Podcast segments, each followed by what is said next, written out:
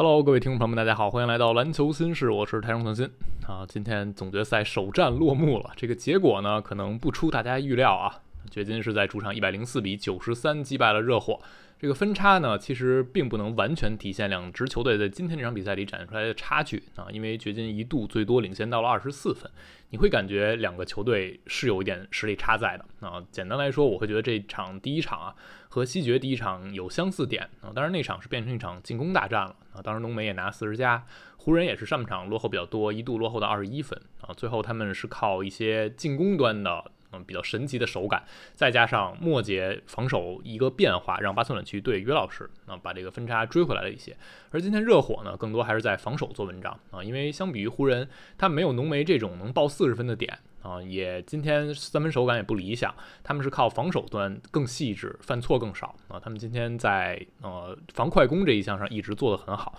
最终只让掘金这边快攻拿了九分球啊。掘金本来是今年季后赛这场之前场均快攻要接近十七分，是全联盟第二的季后赛球队里。而且另一点就是呃热火不像湖人那样丢篮板球啊，他们有很多联防，但是篮板球控制得很好，所以今天只让掘金抢了六个进攻篮板。因此这场比赛下半场呢，热火变成了一个防守战。那我们还是简单从一开始捋一下这场比赛发生了什么啊？一上来热火这边选择了先发，没有用乐福啊，继续沿用着东决最后那几场的先发是用凯莱布马丁，然后他就变成了一个小阵容，最近这边先发就一直不变的。首先上来对位和大家就想的差不多啊，因为你没有用乐福嘛，也不存在四五号位换防，就是每个点对上了啊。阿德巴约和约基奇是互相防，然后巴特勒相对已经是热火这边除了热巴体型最大的球员了，所以他和戈登是互相对位啊。文森特和穆雷互相对位，马丁和小波特、瑟罗斯和波普这个互相对位不太出乎大家意料啊。然后两边都是除了五号位有大量的换防，几乎都是换防。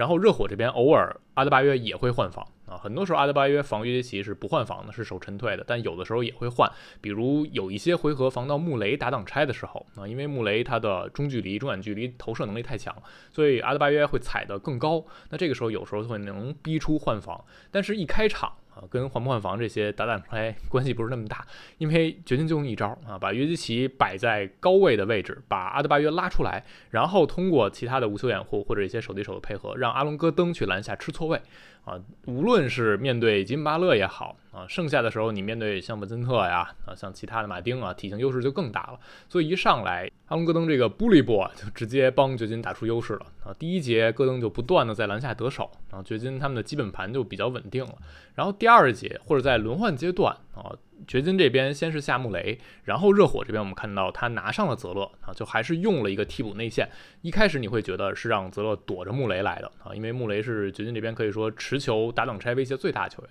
躲着他是有道理的。但是泽勒。他有一个什么问题？就是他在进攻和防守端能做的事情都非常非常的单一。防守一端，他就是有一个高度帮你顶一顶篮板球，保护一下篮板，有一个小的护框；而在进攻端，就是做一个掩护的墙，然后适当的看看能不能冲一冲前板就没有了。而这场比赛我们看到的是阿德巴约在攻防两端，它的功能性是非常全面的，尤其是在进攻一端，完全不可或缺的状态。所以当阿德巴约变成泽勒之后，你会感觉热火的进攻完全少了很多的套路。啊，没有那些手递手了，没有短顺下了，泽勒干不了那些事情，所以当泽勒在场的时候，热火反而是进攻端显得更单调，就变成了挡拆之后能不能中投投一锤子买卖。所以这个时候你会觉得热火在泽勒现阶段他们的进攻问题也是非常大的。第二节前半段，因为掘金这边是约老师常规休息的时间段，穆雷带轮换啊，一开始是有泽勒，然后很快又换成阿德巴约，热火摆了一个联防。趁约基奇不在，先摆联防试一试。然后第二节一上来那一波联防效果不好，是因为掘金进了很高难度的球啊。穆雷和小波特有两颗三分球，杰夫格林有一个在中距离操作的一个勾手，然后小波特有一个冲前板的补扣啊，就是联防可能会丢一些篮板球。所以那个阶段使用联防的效果是非常不好的啊。当时是在约基奇休息的时段，热火只追回来一分啊，这对他们来说就完全不够了。等到约老师再回来啊，双方这个比分又拉开，半场的时候掘金就领先十七分了，而这还是建立在。于老师半场只拿了十分球，但他传了十次助攻，他成为了近二十五年总决赛第二位在任意半场能拿十分十助攻的球员。第一位是勒布朗詹姆斯，而詹姆斯是在生涯第四十二场总决赛里才做到的。约老师第一场总决赛就做到了，他确实不太需要得分，他只传球就已经能把热火的防线撕破。而且热火啊，当阿德巴约摆在约基奇面前的时候，他们剩下球员很多体型的差距的劣势啊，导致他们在防守端有点顾此失彼。整个上半场，掘金百回合一百三十一分，热火只有九十一分，差距非常非常大。而且掘金上半场的阵地战。百回合一百二十一分，这数字太夸张了，这什么概念啊？这场之前，掘金已经是今年季后赛阵地战进攻效率最高的队，但他们百回合一百零五分。但是今天这个上半场阵地战一百二十一分，什么意思？热火他们把防转换啊，把保护篮板球已经尽量做到极致了，他们半场的出手权也是更多的。按理说这种情况是不会被对方打一波流的啊，半场球，但是他们还落后了十七分，因为掘金说。我们不用一波流，那 我们一个回合一个回合摆着打，也足够把这个分差拉到这么大。就是他们的阵地战进攻成功率太高，办法太多。但这个比赛呢，也没有像大家想中那样直接一边倒就花了啊。我们得称赞热火还是一支非常有韧性的队啊，而且即便他们落后很多，他们也是不太犯错的队伍。这是和很多球队不一样啊，有些球队可能落后多了我就急了啊，急的时候有可能啊，我这边会抢一些不那么理想的出手，那这个造成结果是两方面的啊，好。的一方面就有可能我投中那些很高难度球，然后打一波流把分差抹回来。然后另一方面呢，就是有可能你会自己犯错，自己就自爆了啊，就一锤子买卖嘛。但是热火不是这样，他还是一个回合一个阵回合去磨啊，去打他们该有的东西。所以整个第三节比赛节奏变得相对来说更慢了一些。然后掘金这边他们自己出现了一些失误球。第三节掘金单节是四个失误啊，他们最后全场比赛才只有十个失误，那一节是四个失误，而且那一节掘金的三分投射也不是那么理想。还有一点是那节阿隆戈登没有那么有侵略性再去攻篮下，第一节用那些招，他们第三节没有那么用了，更多的回到了穆雷和呃约老师打一个挡拆，而且热火慢慢慢慢加联防也是有关系的。那那一节阿隆戈登只出手了一次啊，和第一节形成鲜明的对比，而且小波特是今晚是不太能投进球的版本啊，所以单节掘金的进攻出了点麻烦，他们单节拿了二十五分，而热火呢，他们还是投不进三分球啊，第三节单节是十中三的三分，所以这一节虽然他们防守比上半场好多了啊，但是自己的进攻没有那么给力啊，所以单节又输了四分球。三节打完的时候分差是二十分开外的。啊，这个节点你会觉得这比赛可能差不多了，但是热火还是又咬了一些牙。那末节一上来，迈克马龙已经有一些变化，他把约基奇还留在场上。那第三节约基奇是打到最后一个回合吧，才下喘了一口气。通常来说，末节一上来，于老师应该是休息的，但是他把约基奇和穆雷都放在场上，那意思就是我们前几分钟把这分差拉开，可能比赛就收了，提前下班了。但是没想到的是，热火反而在这一段。这边有约基奇、穆雷，那边没有巴勒啊，在这样的时段里追了分，打了一波十一比零。那波十一比零发生是什么？热火还是在联防啊？这个联防呢？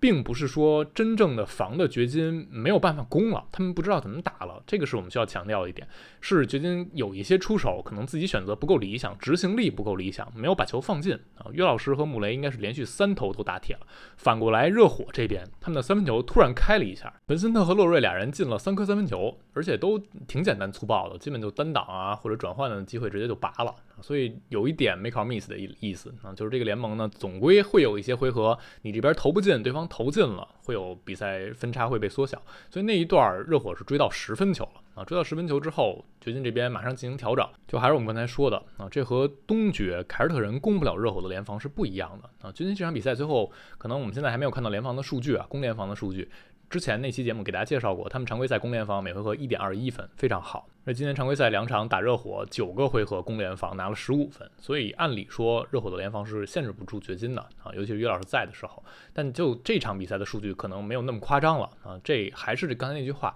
跟呃掘金自己的执行是有关系，这和东决那一轮凯尔特人情况是不一样的啊。凯尔特人是真的没有什么办法去攻热火的联防，而掘金这场显得并不是那样啊，他们只是可以把一些细节做得更好。所以当那一波十一比零过后，掘金很快还了一波六比零啊。于老师这边稳定的进攻，然后呃布鲁斯布朗的回追抢断以及回过身来啊，小迈克尔波特没有拔那个三分球突破进来，也没有空框，为了于老师一个饼，那几个回合的处理又。帮助掘金队稳定下来了。最后时刻，你会觉得热火这边他们呃三分球就是没有完全开，末节已经开了十二中六的三分，单节是能赢十分球，而且掘金这边末节单节是八中零的三分球，所以你还是会觉得手感是有影响的。但是热火这边还是有差距啊，他们的这些防守呢，并不能真正的针对到。掘金的痛点就不能存在锁死掘金这种感觉。最后，于老师掘金的十二分啊，最后十二分有于老师的八分球，一个助攻，以及他为给阿隆戈登拦下那个饼，戈登是站上罚球线罚了两个球，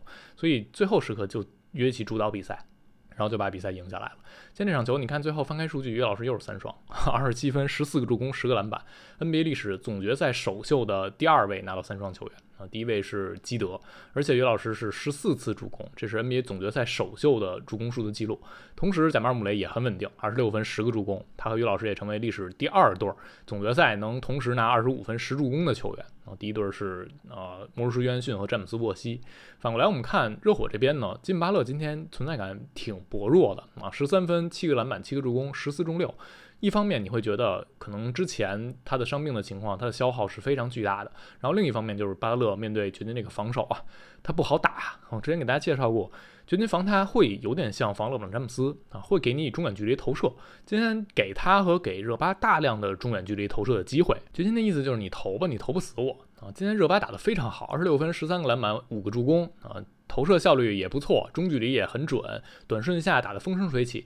有大量的他在做挡拆、短顺下或者手递手把约基奇绕开。啊，今天这是热火很明确的一点，就只要约基奇在场上，几乎每一次进攻都要让约基奇参与到这样的高位的防守中来。所以今天阿德巴约和巴勒已经做对很多事情，但你会觉得这是掘金可以给你的。啊，他们愿意给你的。那今天热火真正出麻烦的地方是他们的三分球，更像是回到了第二轮。我们都说他准一轮铁一轮啊，第一轮打雄鹿，然后东决打开的人非常的准，但是今天这场比赛一上来非常铁，尤其铁在他们 前面很准的点。马丁今天七中一，三分二中一，然后斯特鲁斯一个球没进啊，十中零，三分九中零，一分没得。替补上来邓罗六中一，然后三分线外五中一，这三个落选秀全都不领了。啊，反而是今天又掏出来的海史密斯还行啊，十中七，三分四中二，拿十八分，而且末节有两颗三分球的命中，但减的也是不太够的啊，所以你会觉得热火这边他们去期待的点啊，一个是三分球回调啊，另一个就是吉米巴勒必须打得更有侵略性，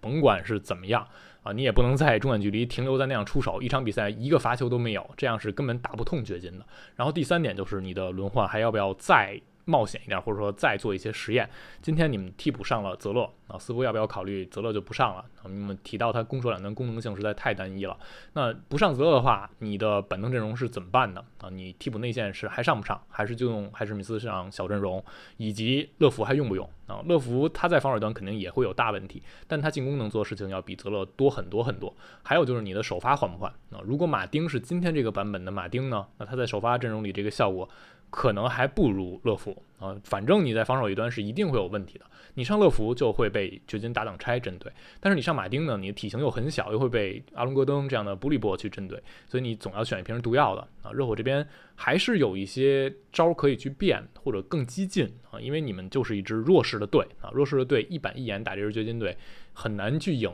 几乎是不可能能胜的啊，所以你需要冒险，需要做一些铤而走险的事情，而掘金这边。他们是四平八稳的，就像过去三轮一样。我这一套好用啊，我就完全不用什么变化。而且你会感觉约奇这场比赛也没有特别在进攻端得分发力，但是他也做了很多很多。而且我们刚才提到防守端，他不断的被卷入到防挡拆、防高位手递手，他的体能消耗也是很大的。所以这场球掘金他们在主场拿下来是必须要做到的啊。休息了这么多天，也可以接受这些球员出场时间长一些。而且总决赛期间你场与场之间有的时候是两天的休息，这对掘金和热火来说都是一大利好。啊，尤其对掘金来说，他们的轮换本来就比较短啊，这些球员能得到更好的休息，所以今天小波特、啊穆雷都超过四十三分钟的时间，约基也超过四十分钟了，而热火这边没有任何人超过四十分钟啊，他们在东决那轮消耗比较大，这 G 一呢感觉抢一下能赢就赢，赢不了我也能接受，是这种感觉。好吧，这场比赛我们就聊到这儿啊。关于这场球，大家第一感官是怎么样的？会不会觉得这一轮的 总决赛悬念比你想象中更小？